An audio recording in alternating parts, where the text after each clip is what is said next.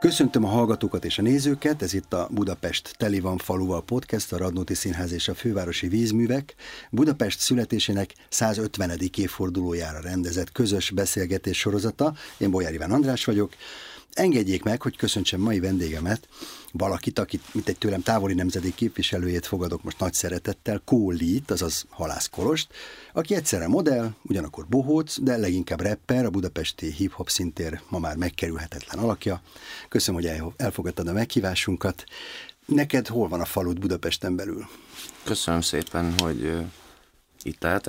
Uh, hú, hát sok, sok, sok budapesti faluban jártam már, de nekem az egész olyan, mintha egy nagy falu lenne, vagy egy kicsi falu inkább, mert, mert azért elég gyorsan körbe lehet érni benne az a tapasztalatom, hogy bárhol is van éppen az ember, azért nem olyan nagy kunst hirtelen máshol lenni benne. Van egy angol nyelvű számod, ami, amivel kifejezetten ugye azt hiszem úgy is kezdjük, hogy budapesti vagyok, és hogy hol élek. Hol élsz? Merre élsz? Most éppen a 12. kerületben. A... Szüleidnél? Nem, a barátnőmmel lakunk együtt a déli pályaudvar fölött. De azt hiszem, hogy a leghosszabb időt a 11. kerületben és Új Buda környékén töltöttem. Ott volt így a családi ház, meg ott születtem, ott, ott laktam statisztikailag a legtöbbet, de egyébként meg sok, sok más helyen is. És érzelmileg, vagy mondjuk pszichésen, nem tudom, hogy fogalmazzam, mennyire éget be neked ez a 11. kerületi környék, az ottani hmm. utcák, szagok, piac, szomszédbácsi néni, mit tudom Megmaradt. Ilyen? Elég sok minden. Még, még a kiskoromból, amikor még az helyén a budai skála volt, akkor például az első ilyen anyával vásárolni megyünk, és piacra járunk, és, és ilyen, az, az nekem tökre oda kötődik, és a, és a villamosozás, a 47-es villamos, a 41-es villamos, ezek a budai csörgedezők, ezeken elég sokat utaztam, és um, igen, illatok is megvannak, azt hiszem, ilyen muskátli illat, uh-huh. um, kellemetlenebb illatok is. Igen. A, téged úgy hívnak, hogy kóli, ez mit jelent? um, ez egy ilyen angolosított leírása a becenevemnek, illetve édesanyám hívott engem Kolinak.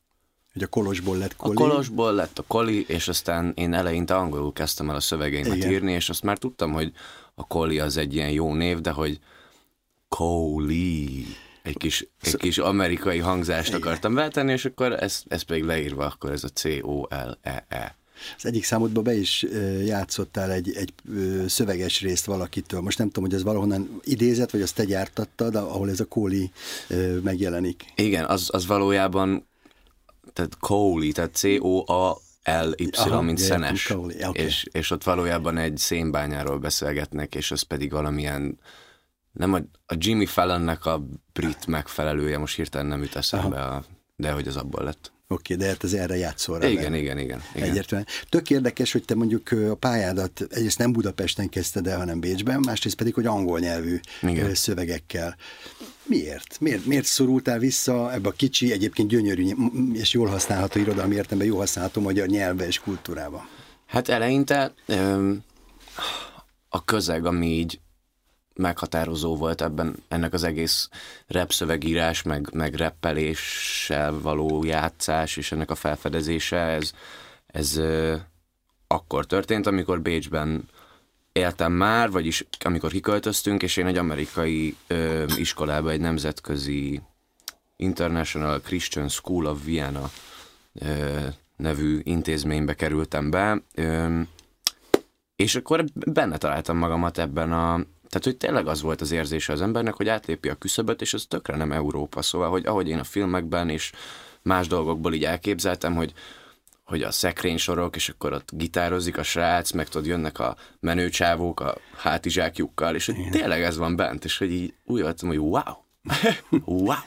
és, és otthon érezted magad? Igen, igen, otthon, de mindeközben meg új is volt, mert azt is éreztem, hogy nagyon sok helyről jönnek ide emberek, és sok, sokfajta információ, meg világnézet találkozik ebben a pici épületben, és hogy valójában itt tökre helye. Én voltam azt hiszem az első magyar ember abban az iskolában, és hát ja, Azt hiszem, a beilleszkedéseig nem volt soha, úgymond gondom, de hogy, de hogy azért egy jó adag újdonság volt ebben a sztoriban. Ha jól tudom, lehet, hogy teljesen félre megy a kérdésem, de hogy apukád sámán, és egy keresztény iskolába jártál. Ez két, két eltérő spirituális megközelítésmód. Mennyire fért ez össze a fejedbe, lelkedbe, mennyire, mennyire ütközött esetleg a két világkép?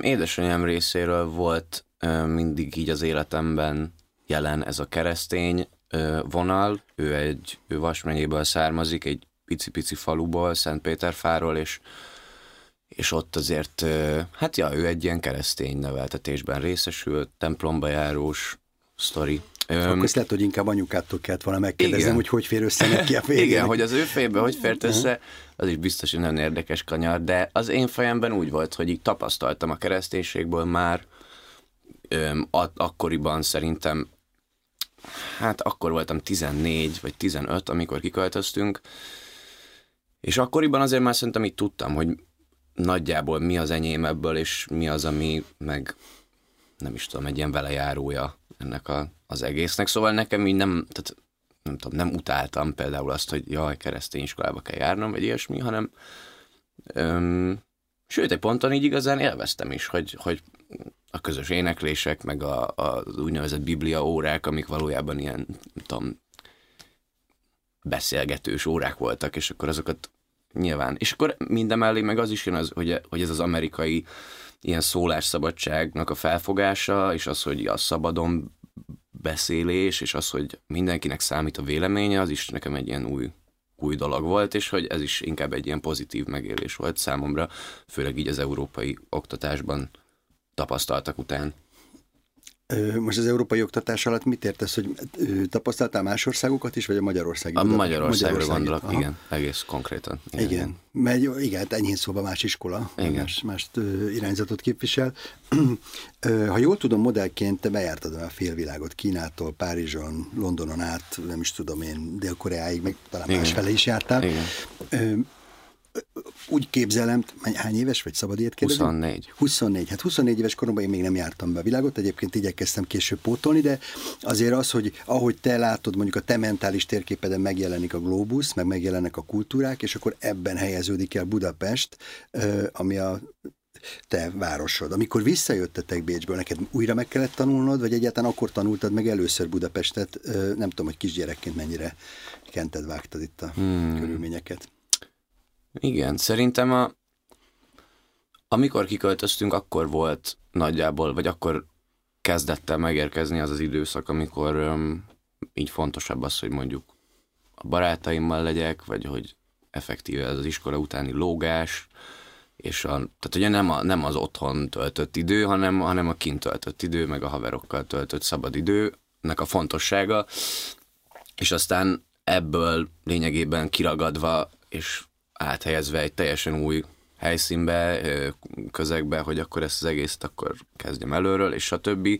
Tehát azért szerintem egy jó adag ilyen ellenállásból fakadó hazavágyás is belém épült így instant ezzel, hogy kimentünk, mert akkor a legkevésbé akartam kimenni, és ezért az összes szünet, hosszú hétvége egybe jöttem haza, amint lehetőségem volt, és, és tartottam mindenkivel a kapcsolatot, a barátaimmal, ja, úgyhogy, úgyhogy úgy voltam vele, hogy am, amennyit tudok, hazajárok, és amíg elvégzem a sulit, itt vagyok, de ahogy elvégeztem a sulit, és leérettségiztem, akkor vissza akarok menni. A, van a Bőrönt kísérő című számod, keleti, nyugati, déli, és azon gondolkoztam, hogy ez most az elvágyódásnak a száma vagy inkább a hazavágyódás, a honvágyé? Hmm.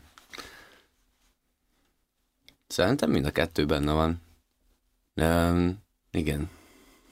Igen, de talán a, a honvágy az erősebb. Meg az, hogy tényleg az, hogy keleti, nyugati, déli, és hogy ezek a csomópontok itthon, és hogy ezekből az egymásba jutás, meg az innen kijutás, de hogy mégis valahogy ez az a, nem tudom, a gócpont, ahonnan elindul a vonat, tudod, és ahova visszajön És majd. vissza is ér. Aha. Igen.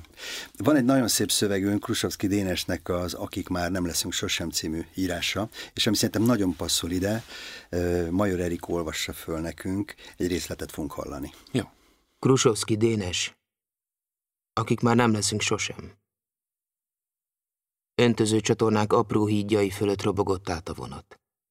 Árterek és mezőgazdasági területek váltogatták egymást, miközben az alföldi vasútállomások sárga és szürke foltokként suhantak el mellettünk. De ezúttal alig nézelődtem. Legfeljebb csak annyit, hogy egy-egy pillanatra megpihentessem a szemem. Egyébként szinte egész úton lázasan jegyzeteltem. Igyekeztem mindent szisztematikusan leírni, mintha vallatnám magam. Megpróbáltam a legapróbb részleteket is kicsikarni az emlékezetemből. Mint aki transzba esett. Írtam és írtam egyre, a részletek pedig a maguk titokzatos módján hol összekapcsolódtak, hol szétváltak, mint a molekulák egy elszabadult reakcióban. Asszociációim egyre vadabb mellérendelésekkel működtek. Előfordult, hogy egy idő után tiszta fantáziálásba csaptak át, és ilyenkor alig lehetett egy-egy hosszabb jegyzet végén felismerni, miféle valós emlékdarabkából indult is kivajon az egész. Bizonyos elemek vissza-visszatértek, mások elhalványultak, néha új képzetek merültek fel. A fehér csempével kirakott folyosó, egy vastidő, a pumpa sípolása. Mozdulatlan tömeg a főtéren, aztán ahogy megindulnak. Kifosztott házak, ordítás, viharlámpák fénye, összevert emberek, összetört bútorok. Harminc vagy hatvan év távolából és néhány nappal ezelőttről úgy röpültek szét a gondolataimban, mint egy robbanás után a repeszek, de amit eltaláltak, azt nem felsebezték, hanem megtermékenyítették inkább, és újabb kis robbanásokat hoztak létre. Az ujjaim már elgémberedtek a kényelmetlen gépeléstől, de még mindig azt éreztem, túl sok részlet hiányzik. Csak hogy egyre fáradtabb voltam. Elkeseredetten kapkodtam az utolsó szilánkok után. Valahol kőbánya környékén jártunk már, amikor elkezdtem lehiggadni. Odakint a mezőgazdaság látványelemeit felváltották az iparképei. A föld átadta uralmát a betonnak és a téglának. Kémények és gyárépületek követték egymást, modern üzemek és beszakadt tetejű régi csarnokok váltakoztak. A sím mentén pedig, mint egy végeérhetetlen kiállítás, telegrafitizett vasbetonfal futott végig. A cement szürke táj egyhangúságát harsogó színekkel igyekeztek ellensúlyozni a falfestmények. Ahogy az állomás előtt lassítani kezdett a vonat, egyre élesebben rajzolódtak ki előttem a grafitik. Akadt egy-két régies Punks Not Dead, meg ACAB felirat is, és persze az elmaradhatatlan faszok és pinarombuszok itt-ott, naív tegek között, de mellettük már komolyabb munkákat is szemügyre lehetett venni. Az állomásépület előtt nem sokkal egy elhagyott gyárépület oldalán a belváros felé mutató nyilat vettem észre, és fölötte a feliratot jókora zöld és fekete betűkkel Puhapest. Gondoltam, lefotózom, de mire rákattintottam a fényképező funkcióra, és felemeltem a telefonomat. Beértünk az állomásra, és a félig nyitott épület kerítésfala elfette előlem a kilátást. A nyugati pályaudvarig hátralévő húsz percben már nem csináltam semmit. Csak az ujjaimat ropogtatva latolgattam a hazaérés különféle lehetséges forgatókönyveit. Végül úgy döntöttem, a spontaneitást klasszikus elemekkel fogom keverni. Az egyik virágárus pavilonban vettem egy csokor sárga tulipánt, azt kedveli Magda, aztán rögtön a lakásunk felé indultam. Szedtem a lábam, de nem rohantam, nem akartam izzadtan beállítani. És magamban közben végig azt gyakoroltam, hogy mik lesznek az első szavaim. Illetve mik lesznek az azt követők, attól függően Magda hogyan reagál. Ha a nyakamba ugrik, visszafogom magam, ha veszekedni kezd, racionálisat adom, ha pedig semlegesnek mutatja magát, igyekszem az érzelmeire hatni. Most nem az a cél, hogy könnyű győzelmet arassak, hanem hogy egyáltalán sikerüljön elkezdenünk valami fajta párbeszédet. Készen álltam rá, hogy az esküvőről alaposan beszámoljak, kidomborítva a rémes részleteket és természetesen elhallgatva mindazt, ami Júli és köztem történt. Nyilván azt sem hozhatom szóba, hogy kiderült azon az utolsó vágási nyáron majdnem apa lettem de talán majd egyszer ezt is elmondom neki. Ha már kiegyensúlyozottabb lesz a hangulat. Az Eiffel tér felől jöttem ki a pályaudvarról, a Podmanickit átszelve az Ötvös utcában indultam el, majd balra fordultam a Szondira, és végül jobbra a Csengerire. Vakon is meg tudtam volna tenni ezt az utat. De most minden fáradtságom mellett is úgy éreztem, kifejezetten élesen látok. Élesebben, mint az elmúlt napokban bármikor. Lassan ébredt erre a vasárnap reggelre a város.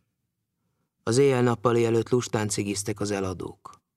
A sarki késdobáló még ki sem nyitott, de két biciklis hipster már keresztbe vetett jogamatraccal a hátán tekert el mellettem. A Nagy Dunai Horgász Egyesület soha nyitva nem tartó irodájának ablakában vetettem még egy pillantást magamra, és a koszos üveg nem is hazudott. Megviselt voltam, de nem teljesen lerobbant azért. Az utolsó lépéseket már remegő térdel kisé csoszogva tettem meg a foghítelken álló parkolóudvar és a Fákja Klub csikkekkel körbeszort bejárat előtt. A kapuainkba behúzódva reflexből be akartam ütni a belépőkódot, aztán rájöttem, hogy az pittyegne odafent, én meg tényleg meg szerettem volna lepni Magdát. A táska egyik oldalzsebéből kihaláztam a kulcscsomómat, és azzal engedtem be magam. A kopott kőlépcsőn lomhán felkapaszkodtam a szintünkre, aztán két kézzel tartva a lakáskulcsot, hogy ne remegjen annyira a kezemben, benyitottam. Bizonyára nagyon igyekezhettem emberi képet vágni. Erőltetett mosolygással léphettem át a küszöböt. Ám mire hangos hahózással a tükörig jutottam. Nem csak ennek a mosolynak a maradéka fagyott az arcomra, de egyben naivitásom ijesztő karikatúrája is. Egy rémült kamaszarc lógott ki borostás és gyűrött felnőtt ábrázatom maszkja alól. Hmm. No, nem tudom, mennyire ismersz rá a városra ebben a szövegben. Mennyire érzed a magadénak? Hmm. Igen, onnantól, hogy, hogy a, a nyugatihoz közeledett a vonat, onnantól már ben voltam a vonatban én is, és akkor uh, igen, az a megérkezés az nagyon megvolt, és, a, és az, hogy melyik úton ment ki, és hogy utána merre ment, az is így ott volt a sarkok a szemem előtt, igen. És az a folyamat, amikor mondjuk, tehát, hogy, hogy egy növekvő feszültséggel megy valahova, ahol, ahol valami nagyon nagy tétű helyzet várja. Hmm. Igen. Neked ja. volt ilyen az életedben, vagy? Azt hiszem, igen, biztosan volt, de hogy ami, ami valójában, tehát hogy amit, amit mondott is, hogy, hogy előre játszotta le a beszélgetést a fejében, és a lehetséges válaszokat, és a lehetséges forgatókönyveket, hogy és ráadásul a barátnőnek a meglepése, ez is, ez is nagyon megvan. Ilyet csináltam. és, és hogy nagyon amúgy is hajlamos vagyok erre a, erre a belső vetítésre, amikor legyen ez egy egyszerű dolog, vagy tényleg valami olyasmi, aminek tétje van, de hogy, hogy, hogy az előre sokszorosítva lejátszott forgatókönyvek, és előre átélni egy helyzetet, ami még igazából teljesen csak a fejemben létezik, és hogy az erre való felkészülés, ez nagyon megvan. Igen. Igen. Mesélted valahol, már nem tudom, hogy olvastam tőled, nem tudom pontosan, hogy egy időben a, a rap az az életednek a perifériáján volt, de behúzódott középre, és ma már az a, az a, ez a legfontosabb. Tehát ez a hivatásod, ez az életed. Mégpedig azért, mert olyan erőteljes benned a feszültség, vagy, vagy van benned valami fajta feszültség, ami ezen keresztül tud formát kapni, vagy kitörni. Igen. És ennek a feszültségnek mi lehet az oka? Hmm. Először a szüleim jutnak eszembe. Öm, sok, sok olyan dolog jött ki belőlem így a szövegíráson keresztül, amiről hát amiről én nem is tudtam valójában, hogy bennem van, és, és, és nagyon sok feszültség ezek közül, vagy tényleg ilyen, ilyen heves, indulatos, ö, érzelmes ö, dolgok, ezek, ezek a szüleimhez kapcsolódnak, és hogy ö, például harag, a, a szüleim felé például azért, mert, mert nekem nem volt választásom, amikor mi eljöttünk otthonról, és hogy így nekem muszáj volt akkor ö, akkor így mennem ezzel a menettel, és hogy... Mármint, hogy amikor elmentetek Bécsbe? Igen, igen, igen, Aha. hogy amikor kiköltöztünk, akkor tehát, hogy iskolába jártam, elkezdtem a gimit, vagy én hatosztályosba jártam, tehát a hetedik, nyolcadikot én már gimiben kezdtem el, és hogy tehát valójában megvolt már a gimnáziumon, megvolt a,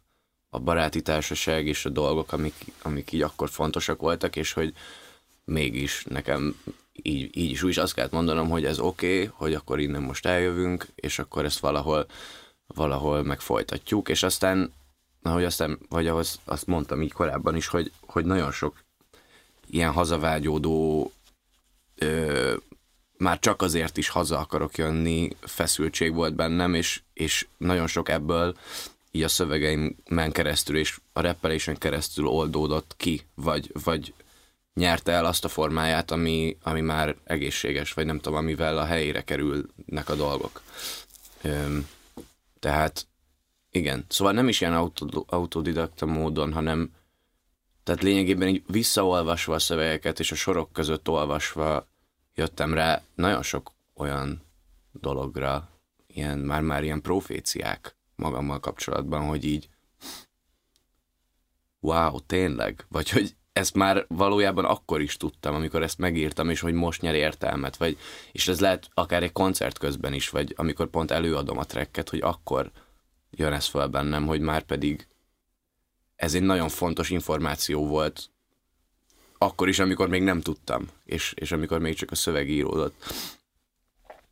Szóval igen. És ja, alapjáraton meg egy ilyen elég nyugodt ember vagyok. Um, békés. Um, Pedig valahogy ebben van, van a, a harag mellett dű, agresszió, Igen. pusztító energia, Igen. ezt te fölpiszkálod magadba, hogy legyen, vagy, vagy nem okvetlen kell erre, van erre szükség? Van, akinél van, van, akinél meg nincs. Igen, szerintem ez, ez attól függ, hogy így ki miből jön, és hogy mi az, a, mi az, amit ő visz tovább, és hogy mi az, amit képvisel. És azt hiszem, hogy például az én repzeném az, az um, sokkal kevésbé kívánja meg, vagy, vagy hordozza magában ezt, nem tudom, mondjuk olyan agressziót, amit mondjuk más repzenék magukban hordoznak, vagy ez a, ez a gangster vonal, vagy ez a, ez a mennyi pénzem van, milyen autó, stb. vonal, ami egy ilyen klasszikusabb, elterjedtebb valami a repnek, de hogy bennem azért elég sok olyasmi van, amit tökre nem erről szól, de mégis nagyon szívesen reppelnék róla, uh-huh. vagy reppelek róla. És um, igen. Tehát akkor lehet az, hogy nem csak Bronx alsón lehet uh, repet csinálni, hanem mondjuk a 12. kerületben is. Igen, ja, lehet. Igen, igen, igen. És akkor nem csak az az ilyen utcak gyerekeknek a rajoskodása uh, lehet az üzenet, hanem mondjuk... Igen, tehát hogy a... Igen, igen, igen. A szeretet például, ami amúgy meg így mindenhol jelen van, és és um, tehát szeretetből is lehet írni, nem csak fájdalomból, vagy ilyen megbántódásból, vagy, vagy elnyomottságból. Um, ja, csak ez talán még nem annyira megszokott, vagy nem tudom. Talán kev- kevés példa van rá. Vagy... Hogyha, mivel utaztál, vagy utazol, a modellkedés van még? Csinálod? Öm, hát az már nagyon a háttérbe szorult. Papíron Aha. még modell vagyok, valójában a szerződésem három évente újraírja magát, szóval lényegében ez így megmaradt, csak dolgozni nem szoktam. Aha. De ö, ö, jó sok utazást biztosított neked ez a, ez a modellkedés, és hogy hát láttál azért ö, olyan repszintereket is, tehát személyesen is találkoztál ilyennel, meg amúgy is ismered nyilván. Tehát, hogy mondjuk egy amerikai rep világot nézünk, vagy akár a kínait, vagy a, a britet, londoni, különböző negyedeiben lévő repvilágokat, akkor ezen a térképen van-e definiálható magyar repvilág? Van. Szerintem van. Milyen, jegy, milyen jegyei vannak? Mi a karaktere? Hmm. Hát nem egy boldog valami. e, inkább egy ilyen e, igen, kicsit egy ilyen, egy ilyen megsebzett um, de valahol, tehát hogy mindenképp valamilyen nem tudom, nekem így a sötétség társul hozzá, és az, hogy a sötétségből való kilépés, vagy a sötétséggel való munkálkodás, és, és um, igen, igen, csupa negatív jelző jut eszembe egyébként, hogyha erre gondolok. Um, vagy, hogy, vagy hogy ilyen, ilyen nyomasztó, um, szürke, um, hitehagyott, ezek, ezek jutnak eszembe. És ez, ez lokális jelenség, vagy generációs? Tehát, hogyha mondjuk Bécsből nézed, akkor Budapest szürkés, Budapest uh, hordoz ilyen sötét erőt, vagy reménytelenséget, vagy pedig a nemzedéked érzi ezt? Mm, szerintem ez hely, hely, helyhez kötött. Szerintem Budapest hordozza magában ezt, és, a, és az itt, itt nem tudom, megmaradt energiák és, és tapasztalatok, és múltbéli sztoriknak az ilyen lecsapódásai, és igen, szerintem ez egy olyan dolog, ami így folyamatosan oldódik föl, ahogy telik az idő, és hogy szerintem ebből Budapesten, vagy Magyarországon, de hogy Budapesten van egy jó nagy adag, amiből, amiből ki többet, ki kevesebbet vesz magára, de az biztos, hogy szerintem kollektív szinten ez az egész így a, a kioldás felé halad, csak nyilván ez rettentő lassú, és nem is feltétlenül lehet tehát emberöltőn belül érzékelni talán ennek a haladását, de hogy mégis azt érzem én, hogy, hogy ez így a kioldozás felé halad. És elég, tehát sok, sok olyan ö, ö, ö, rappert vagy MC-t ismerek, aki, aki a jelenlegi szinteret dominálja a zenéjével, és hogy mind-mind ilyen bánatból fakadó szövegek azok, és, és ilyen, nem is tudom, öngyűlöletből fakadó szöveg. Tehát, hogy, hogy elég, elég negatív öm, háttértartalmú cuccok vannak egyébként a toplistákon. Tehát, hogy... Tehát a közönség is erre reagál. Igen, igen, igen. Abban él, éli meg magát. Igen, azt hiszem, igen. Hogyha elmész egy, nem tudom, egy pogányinduló koncertre, akkor megkapod azt a, azt, tehát ott lehet dühös, ott, ott izé csessze meg mindenki, a szülők, a tanárok, érted? És ott, ott az ott ki van tombolva, de önazonos, és nem képmutató, és, és tehát ott, ott teljesen át tudod ezt élni. És mondjuk egy, mondjuk még egy példát, egy, egy Betonfi koncerten ugyanígy ilyen belső traumákat tudsz így megélni szerintem, vagy hogy az Ádámnak a szövegei szerintem nagyon sok ilyen ilyen traumafeldolgozást tartalmaznak magukban, nagyon sok öm, tehát az életben, ami, ami nehéz, és ami, és ami el, el van rontva, és ami romlott, és ami tényleg nem is te tehetsz róla, hanem csak beleszületsz egy ilyen szörnyű helyzetbe, és hogy azt is lehet valójában üzemanyagként, ö, ilyen hajtógázként használni, és, és dolgozni föl, föl, föl, és hogy szerintem nagyon sokan vannak így itthon, hogy, hogy, hogy benne vannak egy, egy ilyen bizonyos szarban, amiről nem tehetnek, vagy tényleg nem ők döntöttek így, hanem egyszerűen csak, és ez legyen tényleg bármilyen jellegű szar, de hogy, hogy ez ebből a szarból meg így van kiút, vagy ennek van ilyen feldolgozási folyamata. Neked van ez az olyan vagyok, vagy ilyen vagyok? Olyan vagyok. Olyan vagyok számad, igen. igen. De ez olyan, mint hogyha szívi lenne, nem? Egy kicsit. És, és ez is ilyen feldolgozós, traumafeldolgozós szerű? Szerintem igen, van benne. Egyszer valaki nekem azt mondta, hogy szó szerint, hogy mint a száradó aszfalt, te olyan vagy. És ezt a szöveget ebből kezdtem el írni, hogy valaki azt mondta nekem. Ez nagyon jó. Ez nagyon jó szöveg, és egyébként nagyon Budapest is valahogy igen, azt igen, igen, mert... igen. Igen. Ja, benne van, ez az ilyen lassan folyó, ilyen, ilyen, ilyen hömpögő kátrány jut eszembe, amikor e- erre a zenére gondolok, és hogy így, ami így megy, és valójában minden, ami abba belekerül, az megtalálható benne, lehet, hogy picit más formában, vagy tényleg így mélyen benne, de hogy minden ott van, amit valaha megérintett, vagy valaha bedarált, az mind-mind benne van, és ez, ezt az egész ilyen egyveleget így bl, bl, bl, viszi tovább. Nagyon érdekes, amit mondtál azzal kapcsolatban, hogy vannak ezek a nagy, akár több nemzedékkel korábban megtörtént traumák, amiket iszonyú nehéz és évtizedekig tart, és több, több generációra vonatkozó, amíg kidolgozódik, kipuhul, ki, kitisztul belőlünk.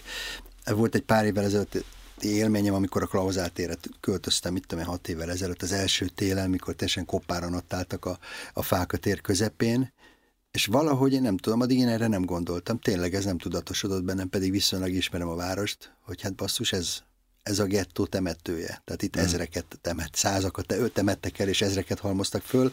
A, a holokauszt idején, illetve hát a, a vészkorszak hónapjaiban, és és, az, és van egy nagyon szép szövegünk, ami, ami ehhez kapcsolódik, illetve hát ahhoz, hogy ugyanez a helyszín ma, kacagással van tele, részeg ordibálással, betépett emberek huhogásával és hmm. kiabálásával van tele. Tehát azok az ősök, akiknek az árnyai ott kísértenek a falakon, nagyon meglepve néznék azt, hogy milyen vitális most ugyanez mm. a klauzáltér. Mm. Tehát egyszer hozza, hordja a tragédiát, meg az életem felülkerekedő ö, újongást. Mm. A Pintek Orsolya Dorka könyvének egy, ez egy regény, ennek egy részletét olvassa föl Lovas Rozi. Remélem, hogy ez a szöveg jól talál majd ehhez a gondolathoz. Péntek Orsolya, Dorka könyve. Részlet. Ott a Klauzál téren tíz év után jutott eszembe az a párizsi este. Talán a dog miatt.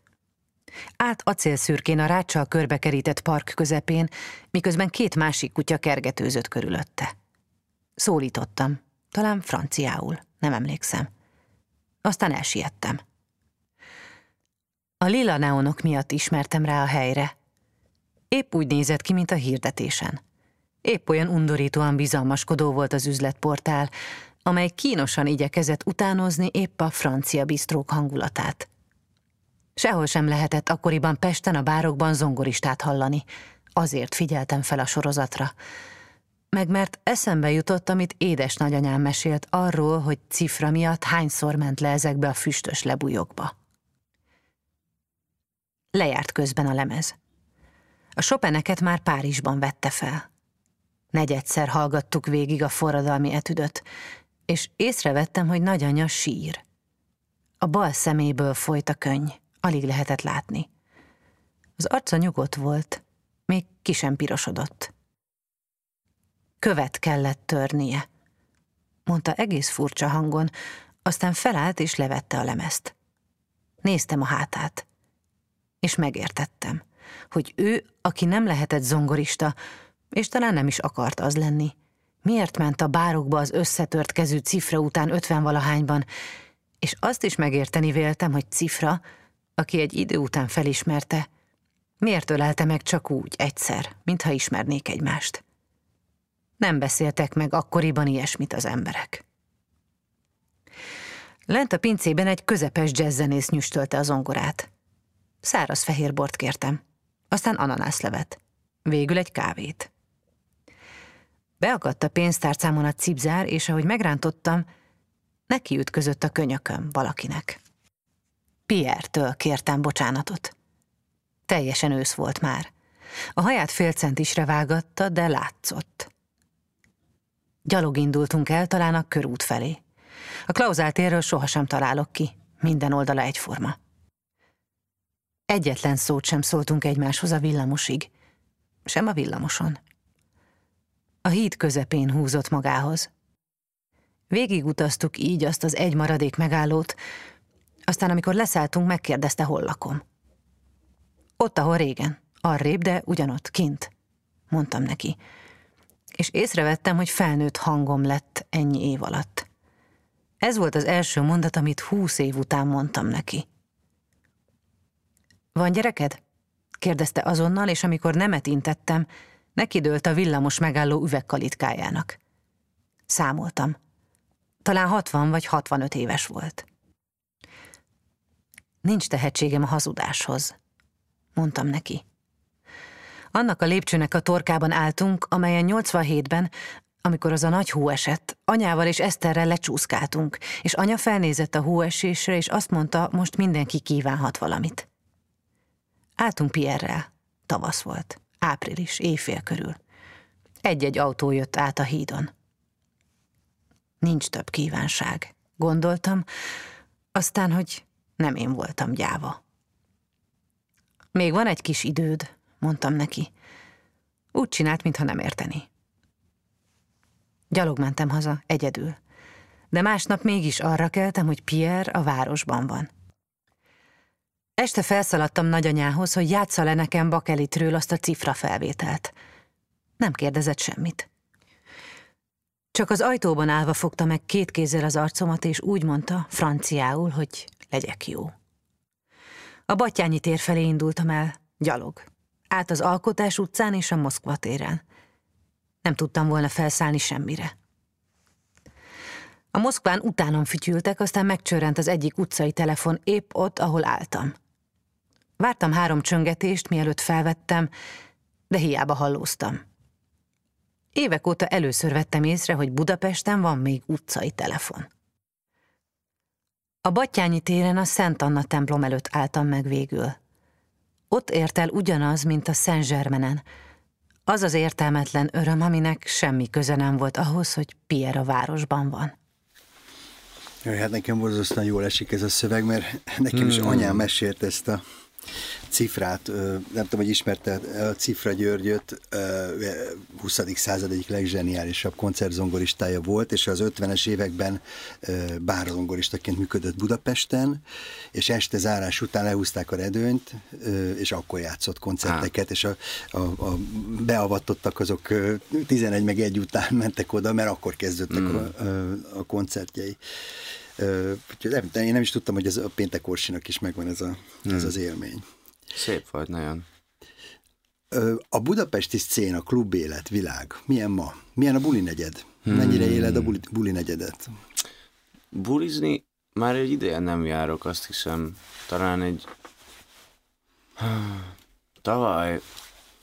A tavalyi év során még, még bele-bele csúszott egy-két olyan, hogy akkor tényleg most elmegyünk bulizni, de um, és ez régebben volt jellemző, tehát hogyha még, még visszatekerek egy kicsit, akkor ö, akkor ö, meg volt az időszak, amikor, amikor volt például a Lerm, még um, ott a belvárosban a, a fogas, fogasház, az instant, ezeknek a környékén, most nem tudom pontosan, hogy melyik utcában volt, um, de hogy az is aztán bezárt, és akkor igazából mi mindig ilyen esemény alapon, vagy hogy eseményhez kötve, úgymond, hogyha tudtuk előre, hogy valaki valamilyen helyen fog valamilyen zenét játszani, akkor, és azt mi kedveljük, akkor oda megyünk, és de hogy nem azért, mert hogy na ez az a hely, ahol mindig nagyon jó a zene, vagy hanem hogy inkább ilyen ismertség meg, hogy nem tudom, igen, akik, akiknek a zenéjét így nyomon követtük, akkor, akkor így utánuk mentünk.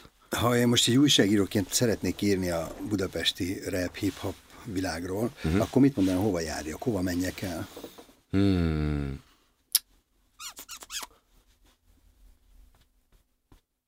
Hát azt hiszem, nyilván az Aquarium Klub az egy ilyen megkerülhetetlen helyszíne a városnak, öm, ami, tehát, hogy aki, aki itthon rappel, az egy ponton fog egy koncertet adni az akváriumba, ez biztos.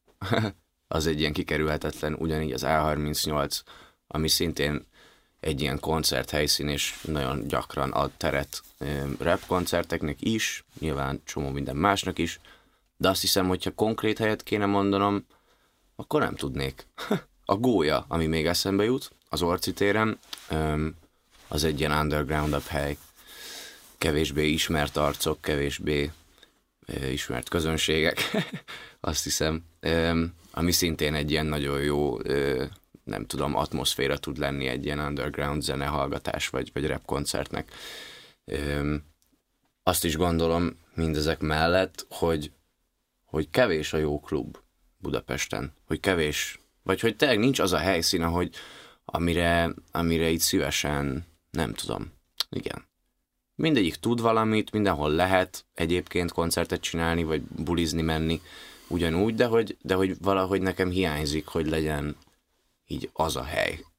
Ez mihez, mihez képest mondod, mondjuk a londoni rap élethez, vagy a bécsihez viszonyítva, ahol é, ezek azért jobban kiépültek? Igen, igen, szerintem például Bécsben, Bécsben volt egy Von Zimmer nevű, hát ilyen kis, egy kis lyukacska lényegében a, a belvárosban, és de ott viszont mindig fixen tudtuk, hogy csütörtökön és péntek esténként ilyen hip-hop zenét raknak a DJ-k, és hogyha oda mész, ott mindig ezt kapod, és az nincs izé túltolva, szétdíszítve, szétkonferálva, nem tudom, hanem az tényleg csak annyi akar lenni, amennyi. És hogy valahol ezt hiányolom itthonról, vagy hogy így Budapestről, hogy, hogy Ja, hogy ez, hogy ez, ez az ilyen commerce irány kezdi, vagy hogy így átvette a klubok felett azt, hogy, hogy nem tudom, azt csinálják, vagy azt, azt hozzák be oda, ami megéri, vagy ami sok embert bevonz, vagy ami populáris. Mm, ja, és, hogy, és hogyha tényleg underground zenére vágyik az ember, vagy valami olyasmire, ami, ami így tényleg közelebb van ehhez az ilyen tudom, utcai hip-hophoz, vagy ennek valamilyen ö, formájához, akkor hát nem tudom, ölbetett kézzel vár, amíg nem tudom, meg nem találja azt a kis hirdetés, hogy na, ott lesz ez ekkor, és akkor oda megy az ember. De hogy még sincs az, hogy nem tudom, ha terv nélkül vagy, és, és így vágysz valamire, akkor így hasraütésszerűen nem tudsz csak úgy bemenni valahova, és, és hát aztán persze lehet, hogy szerencséd van, de hogy, de hogy mégis szerintem túlnyomó többségben nem tudom, igen, valami diszkózál szól, vagy, vagy valami igen. kellemetlen DJ. Gödör, az mennyire?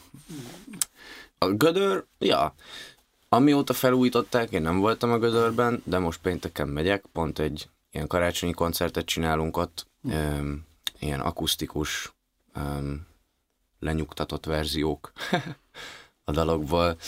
Úgyhogy ja, a gödör, gödör is nekem ilyen hallomásból van meg inkább, hogy a régi gödör, és hogy, Igen. és hogy de hogy én abból pedig nem sokat tapasztaltam.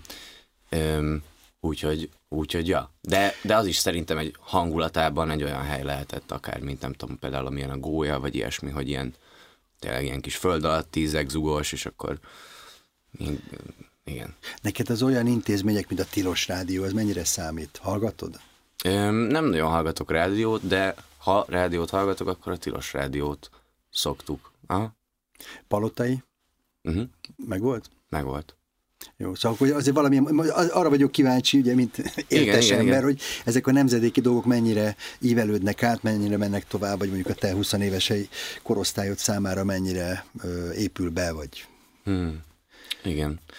Um, nem tudom, szerintem amúgy inkább nem, mint igen, mármint, hogy szerintem, szerintem a mai fiatalokban sokkal inkább hogy sokkal kevésbé van meg az, hogy, hogy mi volt, meg hogy, meg hogy ez a visszacsatolás, de sokkal inkább ez az ilyen vágy az újra, és hogy, hogy mi az, ami most friss, és, és ami, ami most pörög. És igen, ezt azt... a lányomon is érzem, ő 16 éves, és abszolút nem érdekli őt az, hogy mi volt hát, ez. Igen, igen, okay. igen. Ez ilyen. Igen. De hogy mindemellett, öm, nem tudom, a, például az én menedzserem, a Podlovics Péter, ő most nem tudom pontosan, azt hiszem ő 53 éves, és én nekem rajta keresztül volt szerencsém régi motorosokat megismerni a szakmán belül, aminek rettentően örültem például? egyébként, és hát például Palataival is így találkoztam annak idején, egy, egy kávé erejéig csak, meg nyilván nem is én mentem találkozni, mert csak hogy ott voltam vele egy helyen, és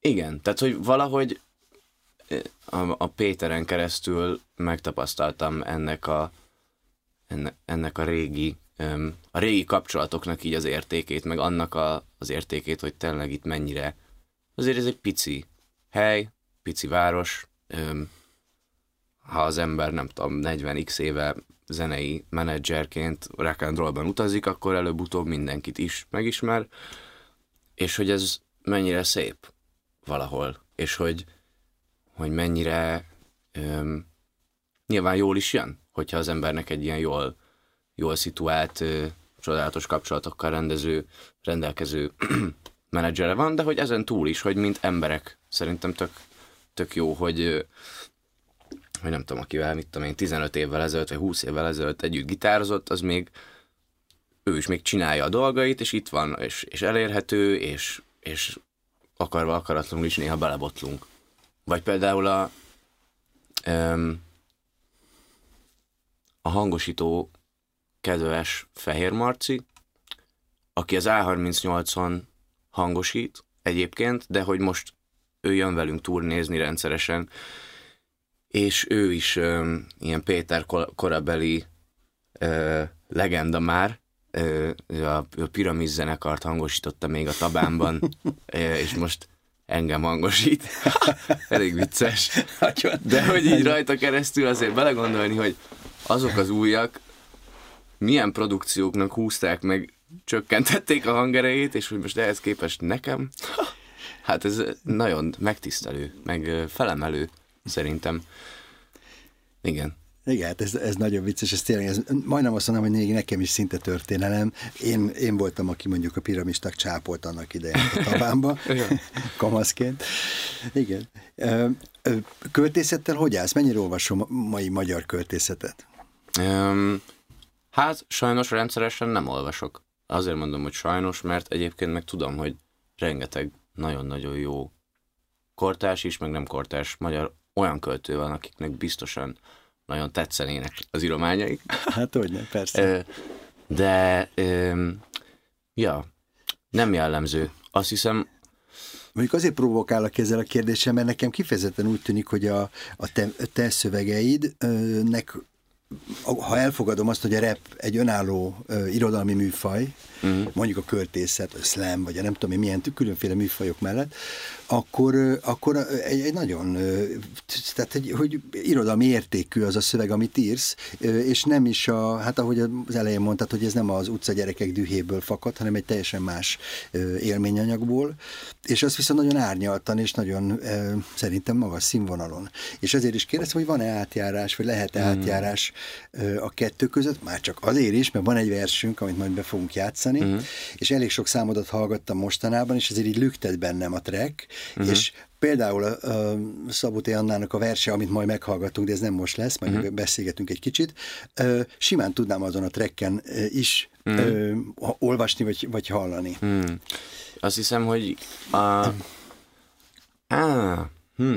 Szóval aki nekem, aki nekem legelőször nagyon meghatározó ö, MC volt, és rapper, ez egy, ö, egy amerikai forma, még akkoriban underground, most sem nagyon ismert globális szinten, Earl Sweatshirt névre hallgat.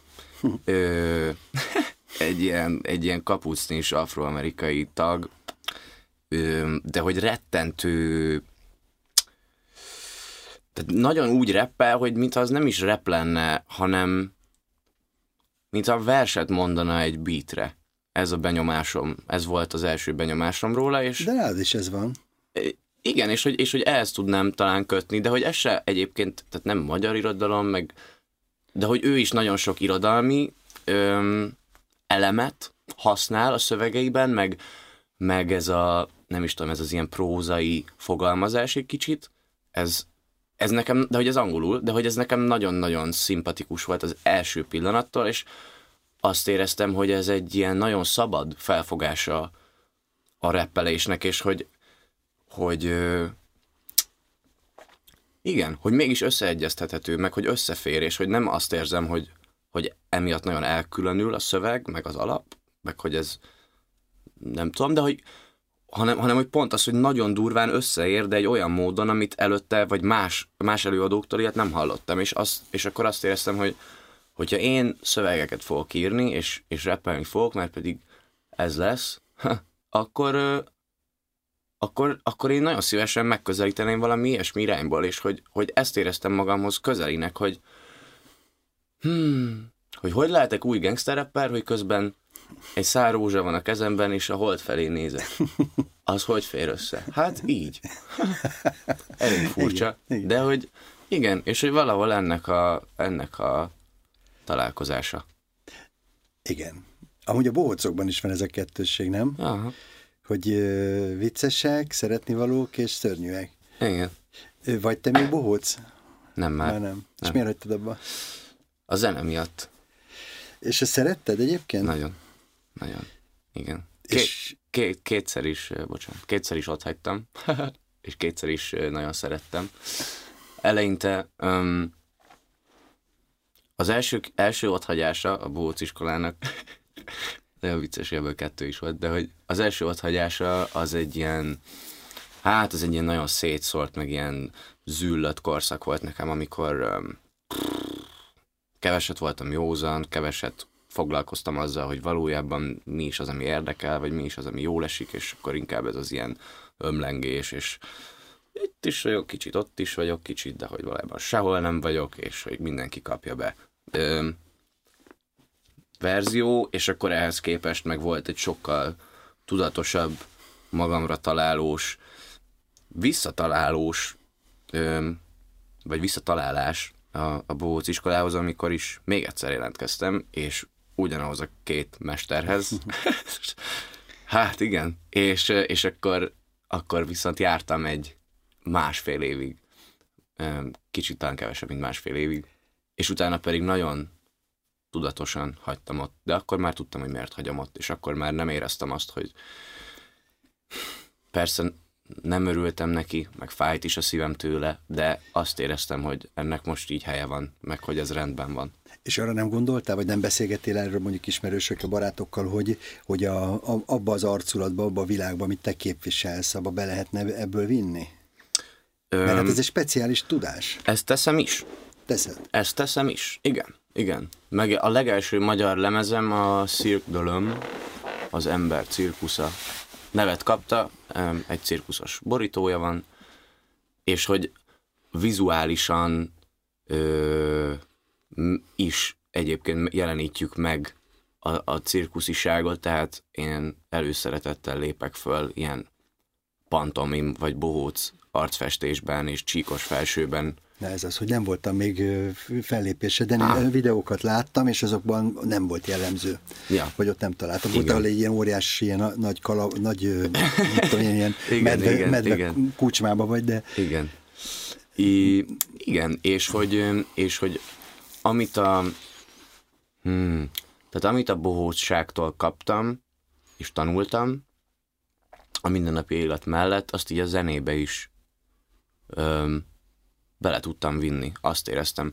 Viszont fordítva ez nem volt igaz, szóval azt éreztem, azt is éreztem emellett, hogy a zene meg valahogy nem tud adni a bohótságnak pont, hogy inkább elvesz, mert hogy a zené, zenével nagyon sok időm telik el azzal, hogy koncertek vannak, tényleg ilyen utolsó pillanatos dátumok néha, meg és akkor emellett egy ilyen klasszikus iskolai órarendet fenntartani, az lehetetlen, és nem tudok már, nem tudom, hanyadik igazolást szerezni, hogy bocsánat, amúgy nem voltam beteg, de mennem kellett, vagy tudod, és akkor volt, hogy szakmai gyakorlatnak is elfogadták a koncertezésemet, de annak is vége lett egy ponton, és akkor kellett azt mondanom, hogy most tényleg akkor vagy fixem ettől és eddig nem csinálok semmit, csak suliba járok, vagy pedig akkor viszlát suli, de akkor kaptam, amit kaptam tőle, elviszem, amit elviszek, és akkor azt próbálom legjobb tudomásom szerint hasznosítani ebben az egészben. Igen. Um, a, a buli negyedről volt szó az előbb, tehát hogy Igen. az neked mennyire Budapest? Vagy mennyire magyar? Vagy mennyire már a külföldiek által ellepett terület? Külföldiek által ellepett terület? A buli negyed. Ha, ha a buli negyedre gondolok Budapesten, akkor külföldiek. Aha. És pont az olyan vagyokban van egy ilyen sor, hogy külföldi flow, ez nem a szimplakert. Így van, abszolút. Igen. És ez pontosan erről szól. Mert hogy a szimplakert még magyar flow, vagy már az végképp nem? Hát az az a külföldi flow, amit, ami, ami a ne, az az, az ilyen, ilyen, nem tudom, hogy behoznak külföldieket, és ők egy igen. helyen vannak, és az nem az a külföldi flow, amit én szeretnék. Igen, igen. Egyébként Bécsben mennyire ö, volt ugyanez a, ö, vagy, vagy, vagy mennyire tapasztaltad ezt? Hát az is egy multikulturális nagyváros, Igen. rengeteg turistával. Mm, valószínűleg ott hát kevesebbet is jártam Bécsben bulizni, mint itthon, illetve hát kevesebb szer mentem el bulizni kint, mint itthon, de ott szerintem, ott kevésbé éreztem ezt, annak ellenére, hogy az is egy ilyen mm, világváros, és tényleg rengeteg féle mindenhonnan jönnek emberek, és csomó turista van, meg csomó külföldi, de hogy valahogy, valahogy nem tudom pontosan, hogy mi lehetett az oka, lehet, hogy a társaság, vagy, vagy tényleg csak annak a szerencséje, hogy én ahogy oda mentem, a, az említett Von Zimmer kis klubbocskát én már az második héten megismertem, és tudtam, hogy Jézusom, akkor ennél nekem nem is nagyon kell több. És akkor egyszer-kétszer még voltunk például a Flexben, ami meg ott a Dunaparton van egy klub, de az is egy az egy, ott is tudta az ember, hogy nem tudom, ezen az, és ezen a napon mindig drum and bass játszanak, és hogy drum and bass akartál hallgatni, akkor ekkor és ekkor oda mentél a flexbe, és ott ez szólt. Neked ez megvan, mikor és hogyan ütött be a rap? Hogy neked ez kell, vagy ez neked fontos? Hmm. Első emlék. Megvan. Um, igen. Nagyjából 16 évesen, és, és egy, ilyen, egy ilyen nagyon beszívós élményhez kapcsolódik, amikor um, édesanyámék meg a tesóim se voltak otthon, senki, és akkor egy um, Ibró nevezetű nagyon jó barátommal át, átmentünk hozzánk, és akkor ott a hátsó kertben ö, füves cigit szívtunk, és ö, a hangfalról ilyen hip-hop alapokat hallgattunk, és, és em- emlékszem a... Ö, csak elkezdtem, elkezdtem így rappelni, csak ami jött ki a számból, és akkor nyomtam, nyomtam, nyomtam, és, És ment? és ment, és folyt, és, és azt, és egy, egy ilyen 20, 20 perc, vagy 30 perc ilyen szövegelés után, és akkor így egymásra néztünk, és akkor kérdezte az Ibró, hogy haver? és akkor én is kérdeztem, hogy haver? Na még egyszer, és akkor és csináltuk, és akkor és órákon át, és akkor utána meg már direkt ezért ültünk le. És akkor De ez a cucc miatt volt, vagy amúgy is ott volt már benned, aminek ki kellett jönnie? Amúgy is ott volt bennem, de a cucc az meg egy ilyen, öm, valahogy meggyorsította. Úgy, úgy írtam le, egy, mint hogyha lenne a fejemen egy nagy tartály, Aha. um, itt van egy csap, és öm, ez józanul csöpög így. És amikor elszívok egy füves cigit, akkor meg Jömlik ki fel. ömlik. És valaki egyszer azt mondta nekem, hogy ameddig a tartályból írok, ez rendben van. Igen, tehát hogy nem, nem kényszerből, vagy nem rutinból. Igen, vagy... igen, igen. Hanem, hogy valójában igen. És akkor, és akkor valahogy, a- valahogy a cucc megadta azt az ilyen ellazult és nem is tudom, ilyen nyitott állapotot, ami, aminek révén én így hozzá tudtam férni azokhoz a szövegekhez és sorokhoz és gondolatokhoz, amik amúgy is a fejemben vannak, és amik amúgy is foglalkoztatnak, de hogy És akkor ez még magyarul ment. ez angolul. Ez már, jó, hogy ez angolul. Ez jött. angolul kezdődött el, az egész. Aha. Igen.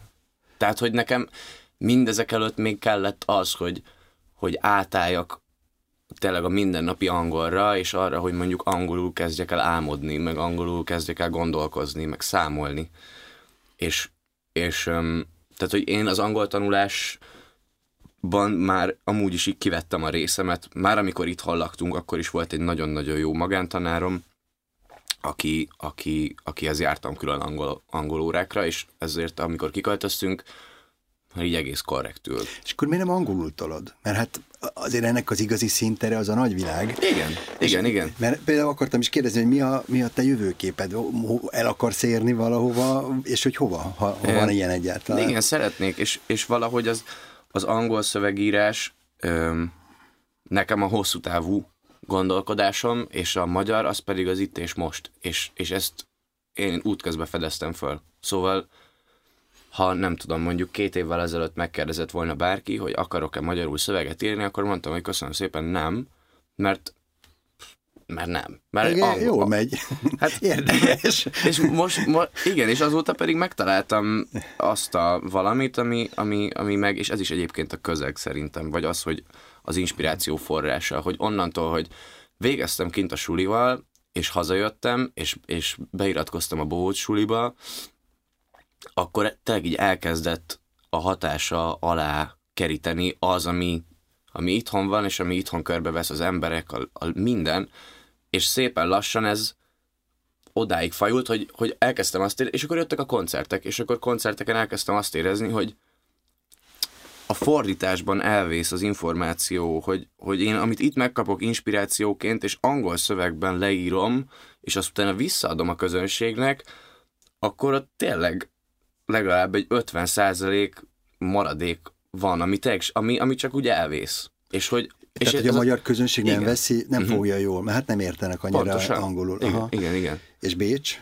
vagy London, Hát az más. Londonban még nem volt koncertem, majd szeretnék. Bécsben, Bécsben persze ott teljesen más. Ott, ott, ott Bécsben volt a legelső koncertem, és, és ott azért jóval nagyobb a fogékonyság az angolra, meg ott azért tényleg bárkivel nagyjából tudsz beszélgetni angolul, de hogy itthon öm, kevesebben, egyszerűen csak kevesebben értik meg, és, és öm, egyszer volt ilyen, hogy a, a telepen ö, reppeltünk, vagyis reppeltem, és öm, angolul, és akkor valaki ott hátulról, nem láttam az arcát, csak én itt hallottam, hogy ö, nem értem, amit mondasz. és akkor gondoltam, hogy hát, sajnálom. Igen. Igen, bárcsak érthetnéd. Ja. És aztán egy ponton eljutottam arra, hogy, hogy, hogy fontos nekem, hogy visszaadódjon. Mondjuk, ha nem is tényleg 100 százalékban, de legalább 90 vagy 85 százalékban az, amit, amit én lecsatornázok, vagy ami hozzám megérkezik, mert ja, igen, mert szerintem van annyi érték a cuccban, vagy van annyi mondani való, vagy, vagy, vagy kapcsolódási felület, ami, ami számomra fontos, hogy kijöjjön kifelé is, és, és azt angolul egyszerűen nem tudom megtenni.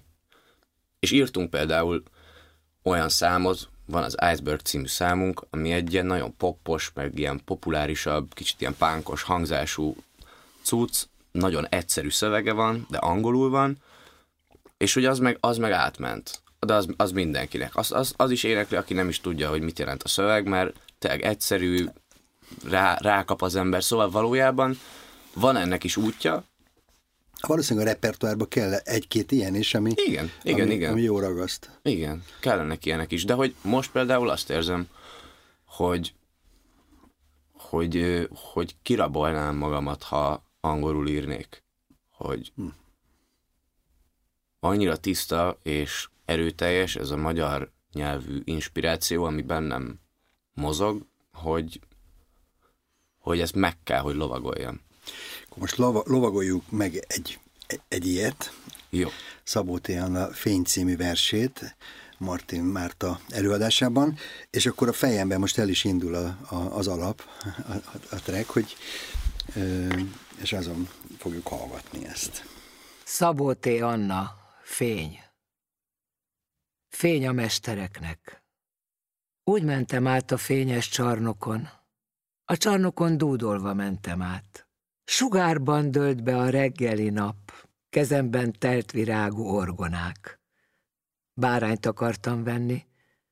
A húsok élénkvöröse oda csábított a hentes pulthoz, ahol a csúszós májak, nehéz marha szívek halomban álltak, a csipke fehér pacal és a bő nyálkás rózsaszín, dagadó tüdő színkontrasztjában, és köztük Középre téve ott tekergett egy szinte karnyi vastag marha gége.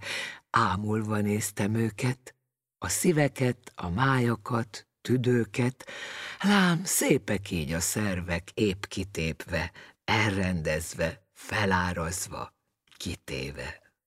Tovább dúdoltam, hogy tavaszi szél. Odébb léptem, húsvét van, a halott feltámadott, az élet és az étel egyformán szent, és ma semmi se csúnyább a többinél.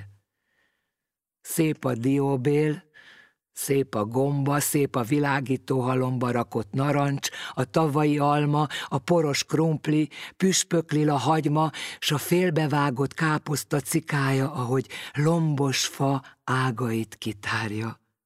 Átszellemülten ragyogtak a mézek a polcokon, a paprika füzérek villogtak, s én a zsongó tömegben vízet áraszt, dúdolva lépegettem. És másnap a fényes ócskapiac. Sütött, sütött a reggeli nap. Nejlonponyván bronzszobrok álltak, esernyőtartók, gipszlovak, teherautóról kínálták a bútort. Komódot, tükröt, szekretert, a berakás itt ott hiányzott, vagy épp az üveg volt repett. Nem nézhettem meg közelebbről, az árus semmibe se vett. Lézengő voltam, nem vevő. De beljebb sűrültek a sorok, tukmálták, nézzem meg, valódi, ilyet ennyiért hol kapok. Az árus asszony egy cirádás nagy rézvázát kocogtatott. Szöttesek, órák, porcelánok és gallévázák, mint hamis. Patinás mozsár, hasas rézüst. Ez volna drága? Dehogy is. Nézem meg jobban. Jó lesz az még tán a dédunokámnak is. Nyilván ugyanezt mondta egykor a sötétruhás nagymama, mikor az ifjú háziasszonyt behavatta titkaiba, míg lenne az utcán nagy vidáman masíroztak a katonák. Kifényezett kitüntetések őrzik a háborúk nyomát. Néhány megperzselt régi fénykép, amit kiástak a romok alól, úgy kavarogtak a tárgyak, mint fénykévében a por. És harmadnap a temető. A hosszú állé ragyogott, álltak a fényben kőfehéren beroskat angyalok, a nehézkedés katonái. Tartották súlyos szárnyukat. Márvány keresztet, bronzkoporsót bizsergetett a déli nap, a fákban őrjöngve keringett a holtak erjedt vére, és szárrá, virággá és levélé rendeződött az erjedés, és az ágakon halotti gyertyák, győzelmi fákják ezrei, és a zöld fényű katedrálist roppant madárdal zengeti. A fekete régó úgy fújta, hogy remegett az ághegye, telitorokkal gurgulázott, hogy szinte megfullad bele. A friss lomb között itt is, ott is énekeltek a madarak, s a sírokon felmagzott fűből kirobbant egy fácánkakas. Az élet nálunk is erősebb, zuhog, zuhog a déli nap, előjön a reves sötétből, lobot vet, lángol az anyag, mert él. Él, aki életbe halált, halálba életet kever. Most tél van.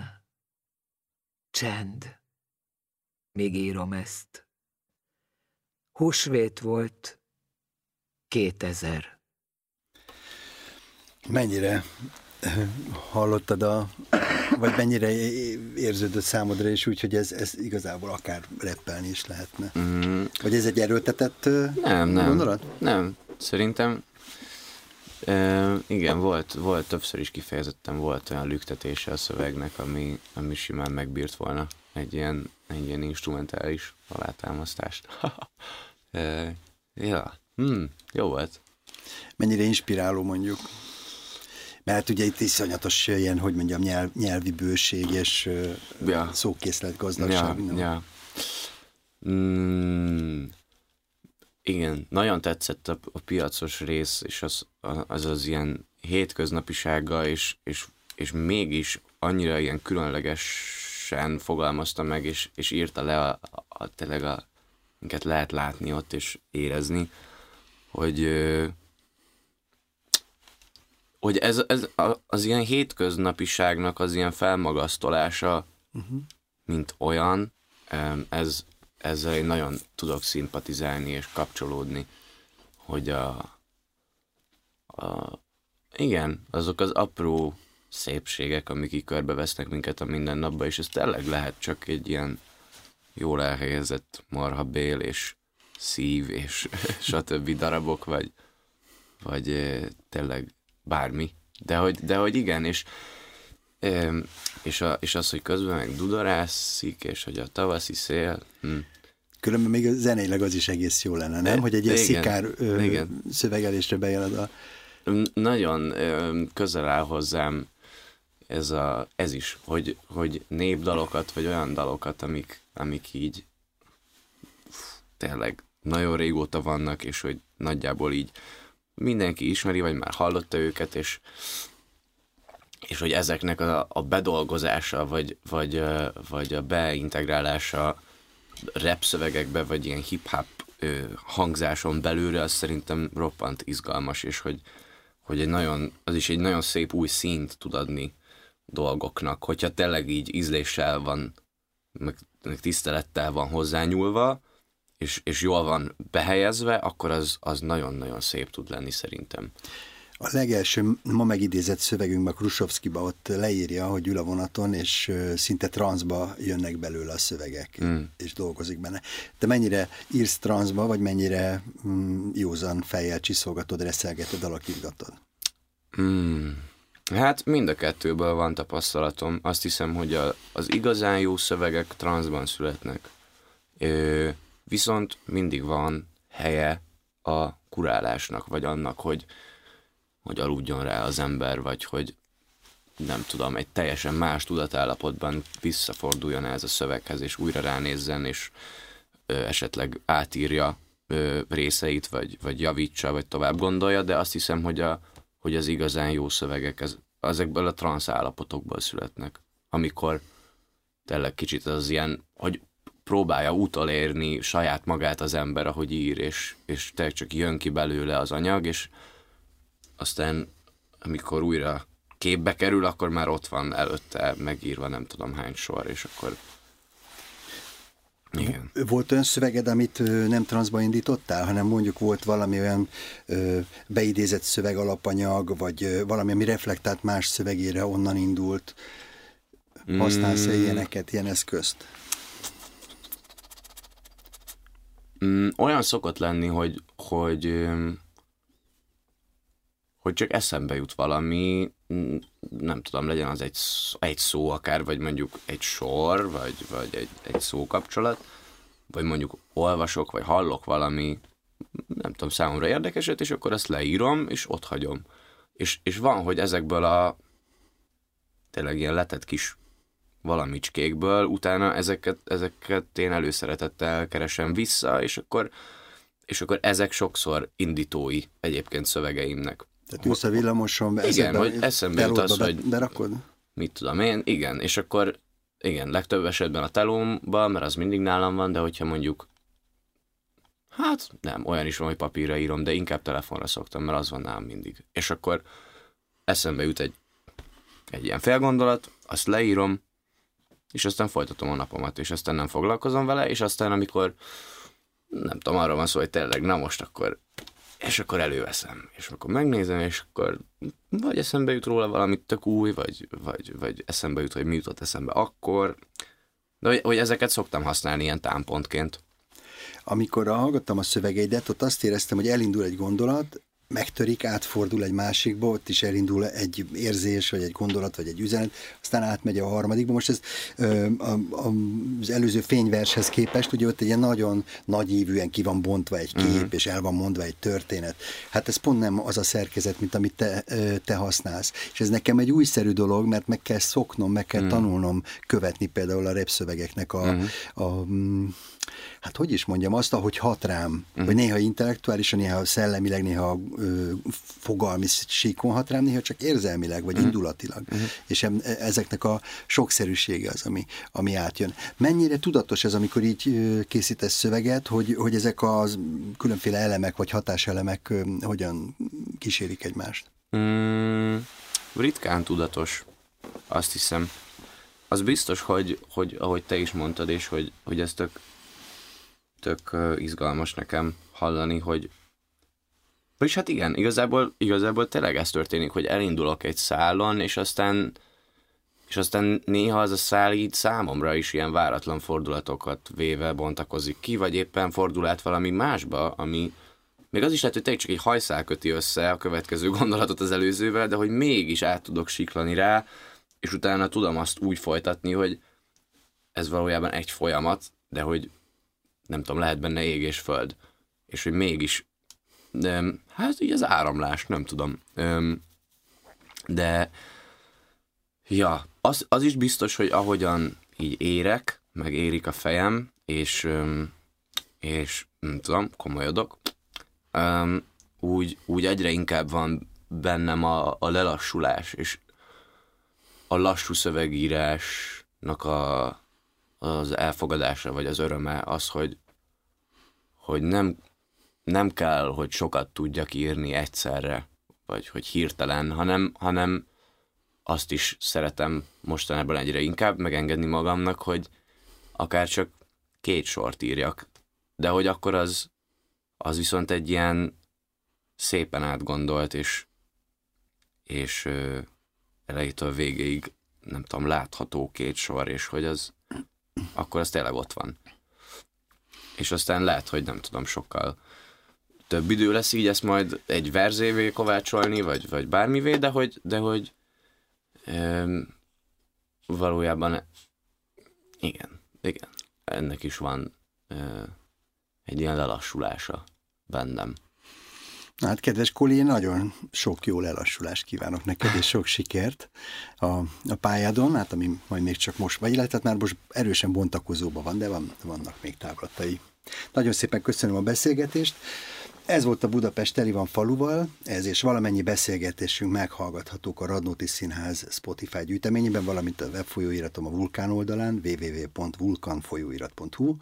Köszönöm megtisztelő figyelmüket, kövessék, keressék beszélgetés sorozatunk többi adásait is, hiszen 13 izgalmas városlakó, valamint 37 nagyszerű irodalmi szöveg, tucatnyi kitűnő Radnóti színész együttműködésében járjuk és metszük keresztül kasul szeretett Budapestünket. Hallgassanak továbbra is minket, de addig is használják úgy, járjanak, keljenek városunkban azzal a szeretetteljes figyelemmel, hogy közben tudják, Budapest teli van faluval. Podcastünk népszerűsítésében a Radnóti Színház média partnere a Magyar Narancs, politikai és kulturális hetilap, valamint annak online változata.